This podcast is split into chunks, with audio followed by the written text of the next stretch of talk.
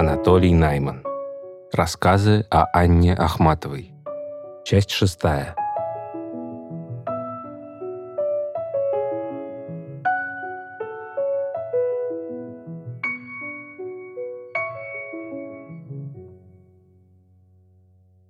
В реальном времени действовали, понятное дело, реальные люди.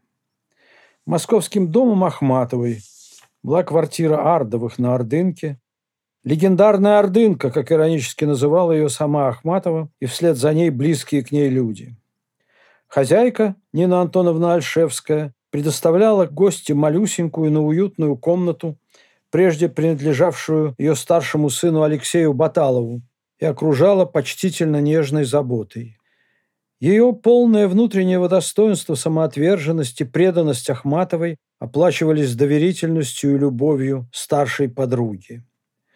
Прежде актриса МХАТа, потом театра Советской Армии, прожившая, как большинство женщин ее поколения и круга, далеко не безоблачную жизнь, Альшевская обладала тонким чутьем и горьким опытом, позволявшими ей одинаково хорошо разбираться в людях и в стихах.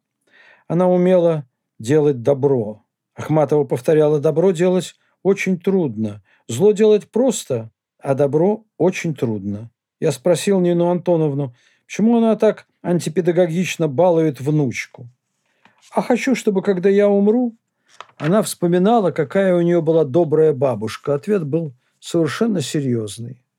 Высокая, стройная, несуетливая, немногословная – она задавала тон этому дому, в котором за столом могли одновременно оказаться ее претенциозная свекровь и Ахматова, Пастернак и пошляк-эстрадник, академически корректно строящий фразу «Жермунский» и пьяные студенты. Ее судьбе Ахматова собиралась посвятить в своей прозаической книге главу «И все-таки победительница». Ее муж – Виктор Ефимович Ардов, знавший все существовавшие в мире шутки, анекдоты и остроты, и с переменным успехом изобретавший новые, зарабатывал на свою немалую семью и сменявших один другого гостей и постояльцев продажей во все газеты и журналы от вестника ЦСУ до крокодила, юморесок, юмористических рассказов и других видов юмора. Он был знаком со всей Москвой, и около него всегда кружился какой-нибудь сатирик из провинции или конферансье. Речь его была яркой, даже в тех случаях, когда яркости не требовалось. На всякий поворот беседы у него оказывалась запасена история, более или менее к месту, как правило, экстравагантная и смешная. И собеседника он провоцировал на рассказ таких же историй. Это довольно распространенная манера общения, без обострений, без взлетов и провалов. В разговоре участвуют не сами люди, а вспоминаемые ими по поводу, а можно и без повода, истории, помесь деградировавшего Декамерона с увядшей тысячу и одной ночью, что-то вроде шлепанья через томительные пяти- и десятиминутные промежутки картами в игре «Свои козыри». И если партнер на соответствующий лад настроиться не мог и пускался в обыкновенное повествование, Ардов демонстративно отвлекался от разговора, начинал рисовать на обрывке бумаги, заваривать чай, искать в справочнике телефонный номер, при этом с лицемерно-сочувственной интонацией, приговаривая не в попад «Ай-яй-яй, да, да, вообще, знаете ли».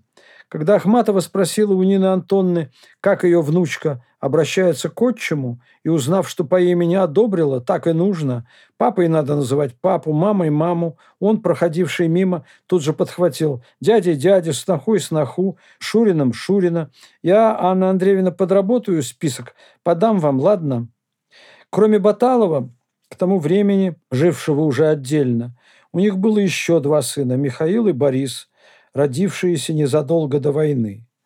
Они выросли на глазах у Ахматовой, оба в какой-то мере были воспитаны ею, фактом ее присутствия в их доме.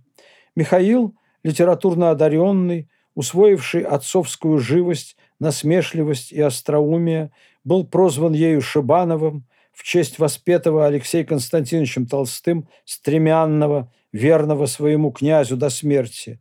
Но слово его все едино, декламировал он, усаживая ее в такси, и она без выражения продолжала. «Он славит своего господина». Борис, служивший актером в театре «Современник», назывался артист драмы, как герой известного рассказа Зощенко.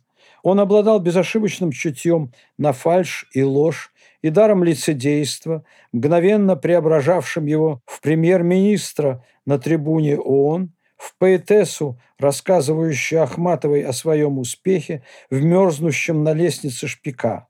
Принесенная им частушка «Дура, дура, дура я, дура я проклятая, у него четыре дуры, а я дура пятая», была ею тотчас оценена и пополнила арсенал. «Это я, и это мои стихи», – сказала Ахматова. В домашнем употреблении была и другая, сочиненная Михаилом еще в бытность студентом-филологом по поводу визита к Ахматовой академика Виноградова и одобренная ею узкоцеховая частушка «К нам приехал Виноградов, Виноградова не надо, выйду в поле, закричу, Мещанинова хочу». Миша беспощадник, улыбалась она. У обоих мальчиков Ардовых был хороший вкус, проявлявшийся, правда, наиболее выразительно в отталкивании от вещей дурного вкуса. Многое в литературе и в искусстве они получали из первых рук. Например, им, еще детям, позволили сидеть в гостиной, где Пастернак для Ахматовой и для хозяев читал только что переведенные куски Фауста. И, слушая сцену в кабачке, они засмеялись, на них зашикали, но Пастернак сказал, что и должно быть смешно.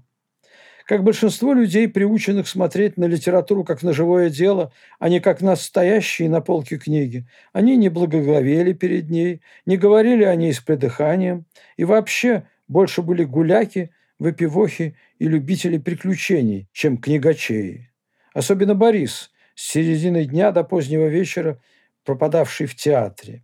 И поэтому, когда он ослепительным зимним полднем, щурясь на свет, вышел из ванной с Карамазовыми под мышкой и скрылся в своей комнате, Ахматова показала мне на него глазами и сделанным ужасом прошептала. «Вы видели?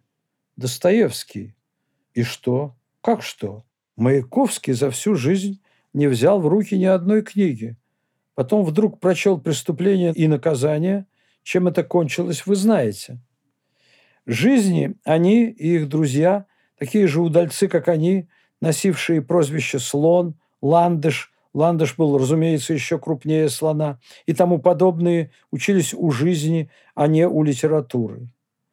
Жизнь, которой они были прежде всего участниками и лишь за счет обостренного зрения еще и наблюдателями, почти независимо от них становилась литературой, но и лучшим образом удававшейся в жанре устного рассказа.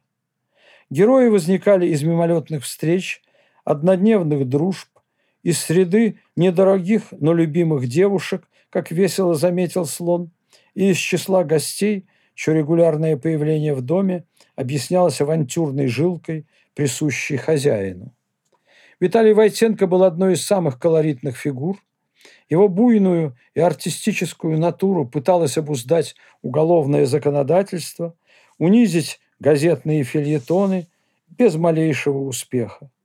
Эстрадный импресария, летчик-штурмовик, аккордеонист-профессионал, врач-гипнотизер в последнем качестве развенчанной правдой, отметивший, впрочем, его безукоризненные манеры, главные сферы деятельности, в которых, как можно было заключить из его слов, он достиг вершин. «Реже мечите, малолетки!» – рявкнул он на молодежь, слишком несдержанно, по его мнению, потянувшуюся после первой рюмки к холодцу. И вечером того же дня, стремительно выходя из кабинета хозяина и увидев Ахматову, сидевшую на ее обычном месте посреди дивана под зеркалом, закричал, упав на колени и на коленях к ней заскользив ручку, «Матушка, ручку, позвольте к ручке!» А по пути, и уже целуя руку, восторженно комментировал трепещущим, от удовольствия зрителям, как бы только для них, как бы не слышно для нее, императрица, чистая императрица. Матери хозяина было под 90, она переехала на Ордынку, чтобы не жить одной и чтобы передать свою комнату внуку. «Вы замечали, — сказала Ахматова, — что старики в этом случае становятся бессмертными. В голове у нее нередко что-то путалось.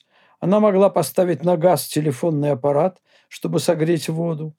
Провинциальная, благовоспитанная старушечка раз в неделю она приглашала к себе столь же почтенных дам и господ играть в карты, и однажды Нина Антоновна, внеся в ее комнату поднос с чаем, обнаружила их всех замершими, сосредоточенно глядящими на одинокую карту, лежащую посреди стола, и спросила, в чем дело.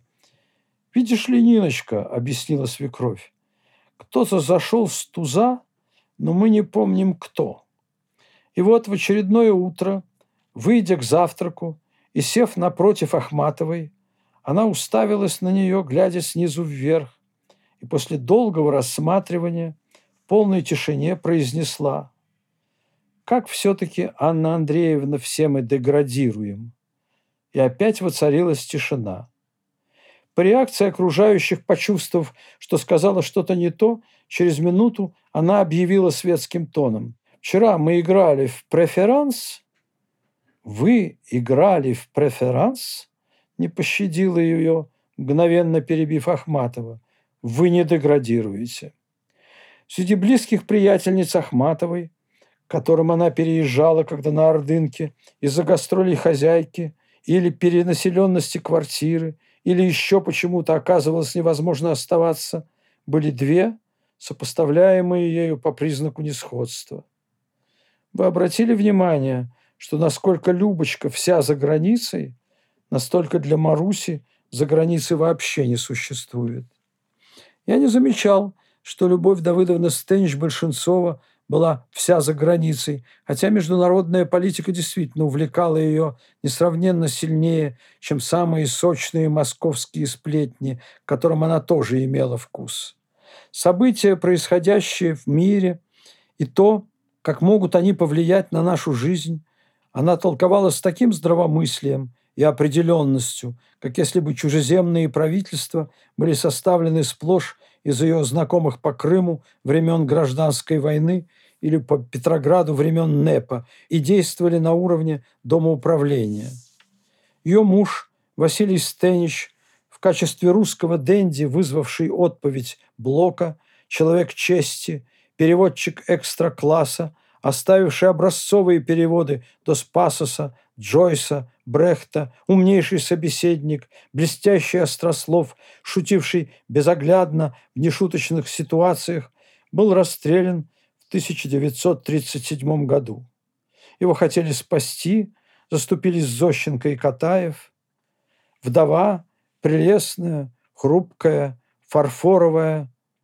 Любочка была фарфоровая, так Ахматова описала ее.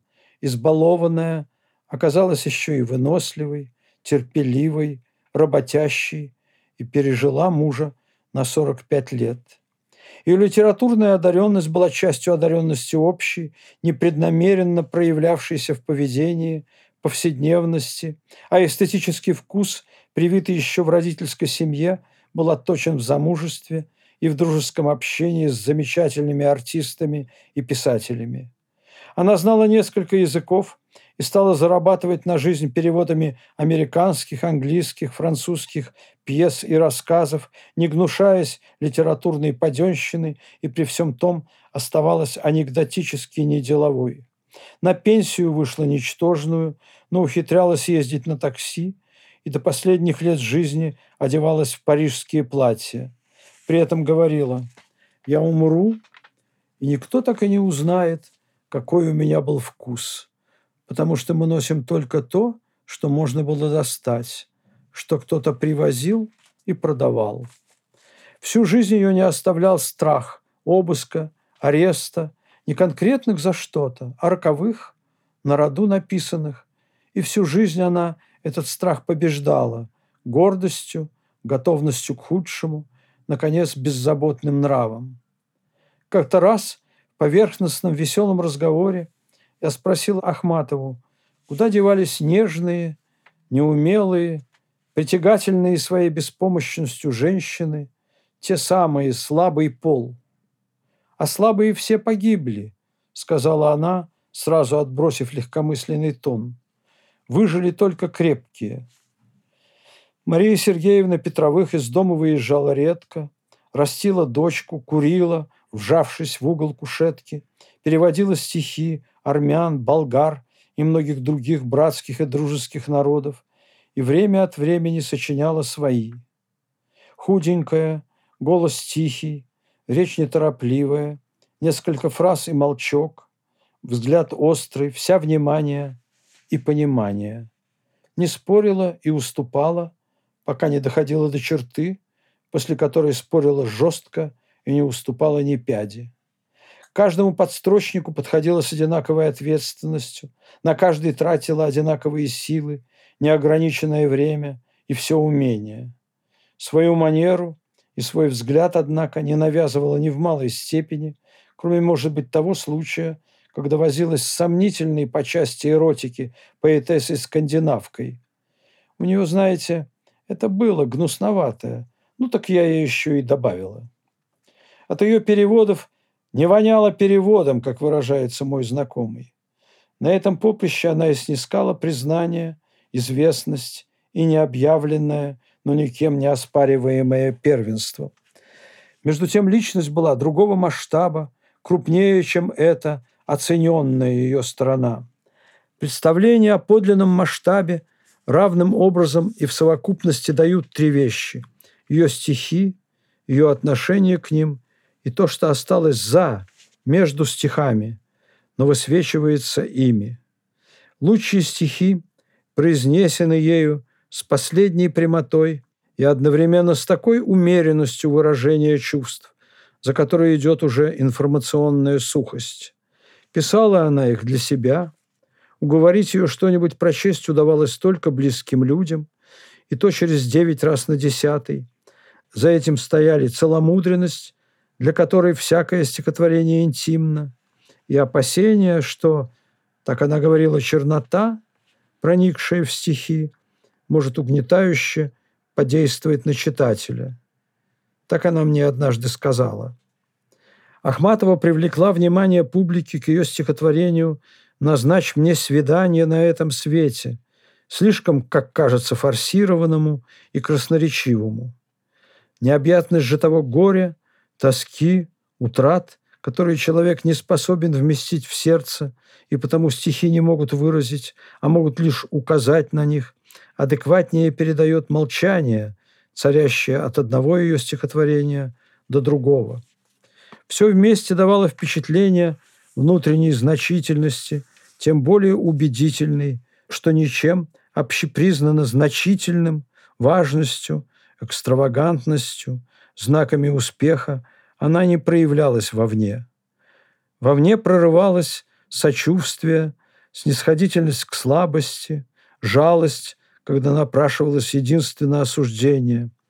«Ты, Мария, гибнущим подмога», сказал ей в стихах Мандельштам, и эти слова вдруг приходили на память во время беседы с ней, казалось, никак не связанные с темом, и вызванные вовсе не прозвучавшим утешительным словом, а от беглой улыбки и робкого жеста, которым она поправляла волосы на висках. И, оскорбленная ревностью и бездоказательным обвинением вдовы Мандельштама, которые та обнародовала многотысячным тиражом на многих языках, она не негодовала, не писала опровержений, не мстила встречными разоблачениями, а положила вообще не касаться этого предмета, и только однажды заметила, между прочим. Он, конечно, небывалый поэт и все такое, но вот верьте, Толя, мне до него еще три слова убийственных, неопровержимых, которые может сказать о мужчине только женщина, никогда его не любившая. Любовь Давыдовна жила в Сокольниках, на Короленко, в доме без лифта. Раз поднявшись, Ахматова на весь срок гостевания оставалась заточенной в квартире на высоком четвертом этаже. В ее комнате было широкое и высокое, почти во всю стену окно, красивая старая мебель, большое овальное зеркало, очаровательная картинка маслом, народ в сумерках, расходящийся из церкви с зажженными свечками и вербой в руках. Дом окружали тополя, доросшие до крыши, весной и летом пышнозеленые. Двухэтажный домик, в котором жила Мария Сергеевна, и вовсе утопал в зелени. Это был один из десятка совершенно тождественных коттеджей, построенных пленными немцами на углу Беговой и Хорошовки, писательский поселок, загород в городе. Деревья, кусты, лужайки, беседки, деревянная лестница на второй этаж. Одна комната очень светлая, другая очень темная. На Короленко в разговоре между гостьей и хозяйкой был определенный уклон к упоминанию имен Кеннеди, Мендес Франса, сэра Исая Берлины, баронессы Будберг, акулы капитализма Гринберга. На Беговой Суркова, Маршака, Гудзева, Фурцевой, убийцы из Мосгаза Ионисяна. И там, и там Ахматова вела себя непринужденно, была дома. Из глубокого кресла, стоящего возле старинного бюро красного дерева, смотрит на сокольнический тополиный пух, летящий за окном, и говорит «Я чувствую, как уютно заболеваю». Садится против зеркала, подносит к волосам гребень и кричит через дверь «Маруся!» Он надвигается. Он, ученый-физик, оставивший свои стихи на отзыв. Хозяйка торопливо читает их в соседней комнате. «Говорите скорей, чувство природы есть? Слова стоят на своих местах». Это была Москва. Москва делала вид, что в ней каждую минуту что-то происходит, поощряла принимать участие в происходящем, быть кем-то, но напоминала, что-то ты в ней кто-то, в ее жизни участвуешь. Ахматова называла ее «Москва-матушка», с отзвуком когда-тошнего петербургского высокомерия, не только, впрочем, не посягавшего на теперешнее положение вещей, но придававшего этому положению еще основательности чуть подобострастным напоминанием о себе. Хотя ленинградцы при всякой возможности подчеркивали свою несуетность, аристократизм и то, что живут торжественно и трудно, они жили обыкновенно, разве что угрюмей и бездеятельней, чем в столице. «Чего вы хотите от этого города?» – говорила Ахматова, когда сердилась на Ленинград. Он кончился, когда перестал быть резиденцией правительства. Теперь, как известно, это крупный населенный пункт. Так, в частности, назывался Ленинград в военных сводках информбюро. Однако что-то отделяло ленинградцев в Москве от других и объединяло их, чуждых идеи землячества, но ощущавших как бы принадлежность к недавно распущенному ордену не ордену, клубу не клубу, туманный устав и поименная иерархия которого продолжают передаваться через флюиды климата, зданий, лиц.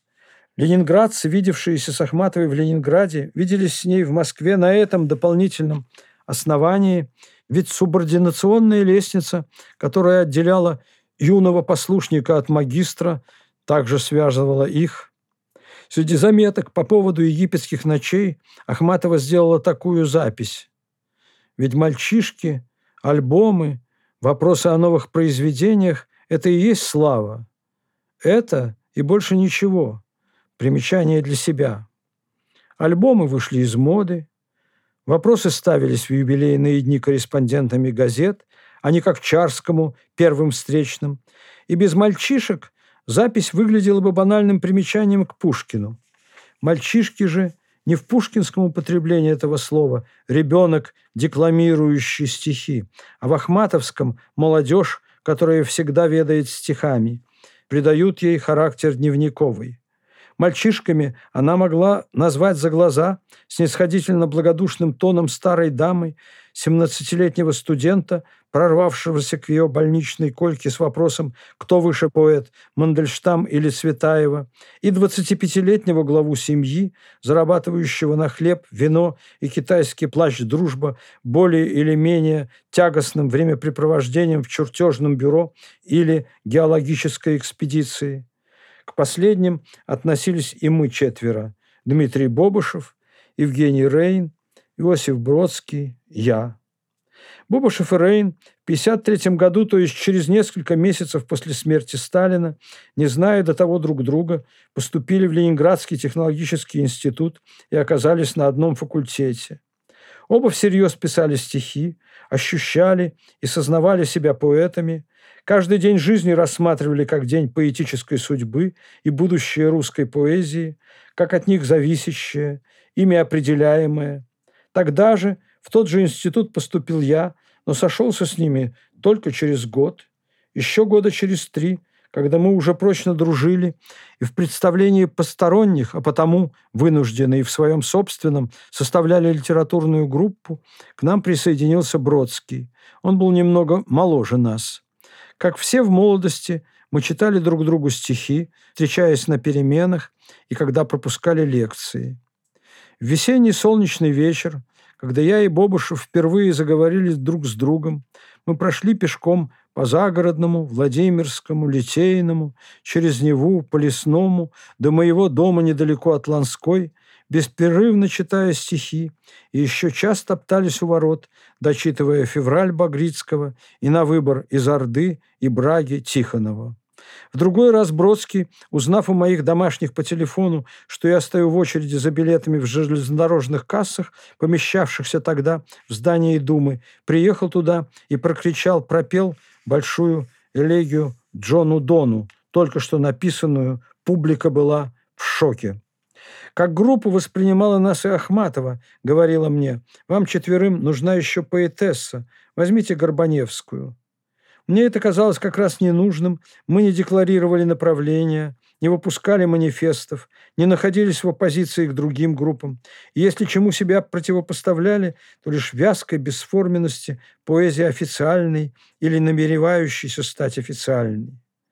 Ахматова однажды назвала нас аввакумовцами за нежелание идти ни на какие уступки ради возможности опубликовать стихи и получить признание Союза писателей. Напечататься мы в самом деле хотели, но, во-первых, ни во что бы то ни стало, а во-вторых, кроме чуть не ежедневного чтения стихов друг друга, мы получали частые приглашения почитать стихи в чей-то дом, во дворец культуры, в разнообразные лито, литературные объединения, на вечера поэзии. Один раз я выступал в доме архитектора вместе с клоуном Янгебаровым и укротителем удавов Исаакяном. Он с акцентом говорил, Советская школа дрессуры смотрит на дрессируемого как следователь на обвиняемого, тогда как западная школа дрессуры доказывает ему, что человек тоже зверь, только сильнее, то есть по-простому, бьет. И еще, питоны как живородящие, так и яйцекладущие. На этом фоне я читал стихи о том, что, погружаясь в сон – мы отстаем на треть от суток и от времени вообще. Мне аплодировали, но удивленно, как если бы мне удалась только первая часть номера, а вторая, скажем, массовый гипноз, сорвалась. Мы были молоды, то есть сильны, быстры, удовлетворены жизни, не сомневались ни в своем таланте, ни в предназначении и верили в свою звезду. Мы ценили талант сверстников Горбовского и Ремина, Уфлинда, а в Москве Красовицкого, Хромова, Черткова. Уважали Слуцкого за серьезность, с которой он складывал бесхозные слова в строчки, считая, что армейско-протокольный способ их соединять ведет к правде. Что же до Евтушенко, то все-таки «я разный», «я натруженный и праздный» или «не водки им, ей-богу бы, а плетки» было очень на любителя. А на «Россия, ты меня учила свято верить в молодежь» не находилось уже и любителя. Когда же он и его товарищи стали писать, а точнее работать с расчетом на успех, это стало совсем неинтересно. Стало неинтересно даже то, что они наши ровесники. Ни тогда, ни даже сейчас, когда судьбы более или менее завершены, и шаги, выглядевшие случайными, оказались тенденциозными, связи, представлявшиеся прочными, разорвались, а представлявшиеся невозможными возникли и окрепли, когда восторжествовали взгляды и репутации, казавшиеся смехотворными, Я не находил и не нахожу системы как в отношениях между людьми, так и в столкновении и развитии их идей. Понятие поколения, процесс, историческое место я воспринимаю как слова интеллигентско-газетного жаргона, навязанные для разрабатывания беседных определенного сорта тем и написания определенного сорта книг и решенные реального смысла. Альшевская разговаривала с Ахматовой, Надежда Яковлевна Мандельштам разговаривала с Ахматовой, Альшевская с Мандельштам.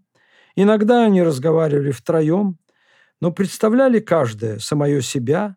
Во всяком случае, разговор был тем подлиннее, чем меньше каждая была в продолжении его сцеплена с кем-то в разговоре не участвовавшим.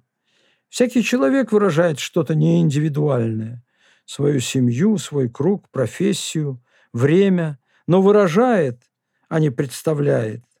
В общении представителей нет той единственности и обязательности, которые свидетельствуют, что представители – конкретные люди, то есть живые, то есть люди, а не, скажем, страницы текста или деревья. Поэтому я был захвачен врасплох и обескуражен скандалом, который, не оживая того, спровоцировал. Дело было в квартире Алигер, где Ахматова короткое время обреталась. Я навестил ее и был приглашен хозяйкой к обеду. К столу вышли еще две дочери Алигер и украинский поэт, имени которого не запомнил. В этот день на сценарные курсы приходил Слуцкий, рассказывал слушателям, в их числе и мне, о социальной роли современной поэзии.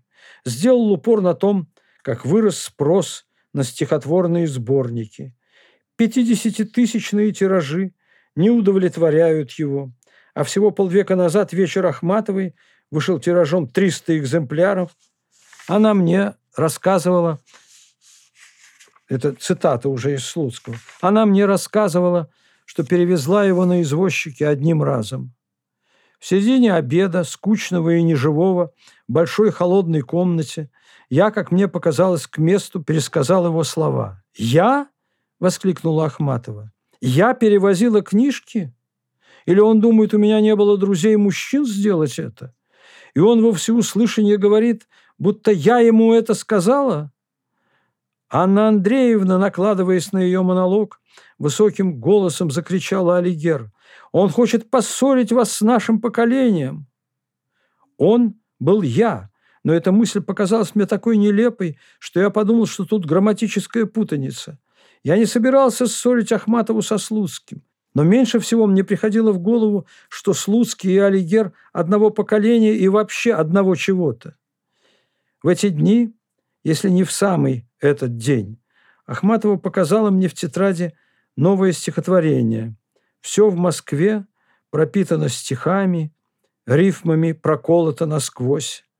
Оно не связано впрямую с этим эпизодом, может быть, даже не учитывает его, но ощущение густой, липкой избыточности стихов в рифму, стихов не чьих-то, а стихов вообще, московских, ленинградских, советских. Этот обед передавал как нельзя лучше. Хозяйка-поэтесса, поэт из Киева, поколение поэтов, 50 тысяч книжек. Этот напор социально, но не индивидуально значимых поименований и чисел – исподволь втягивал в свою свальную потеху и 300 экземпляров вечера и имя Ахматовой. «Сам Прокоп ничего», – говорила она о ленинградском председателе Союза Прокофьеве. Но стихи, типичные «Le robinet est ouvert», «Le robinet est fermé». Это ганкуры вспоминают, как старуха Жорж Зант была потрясена изобретением водопроводного крана – и все время демонстрировала им. В УВАЕ, видите, кран открыт, вода льется. Кран закрыт, конец.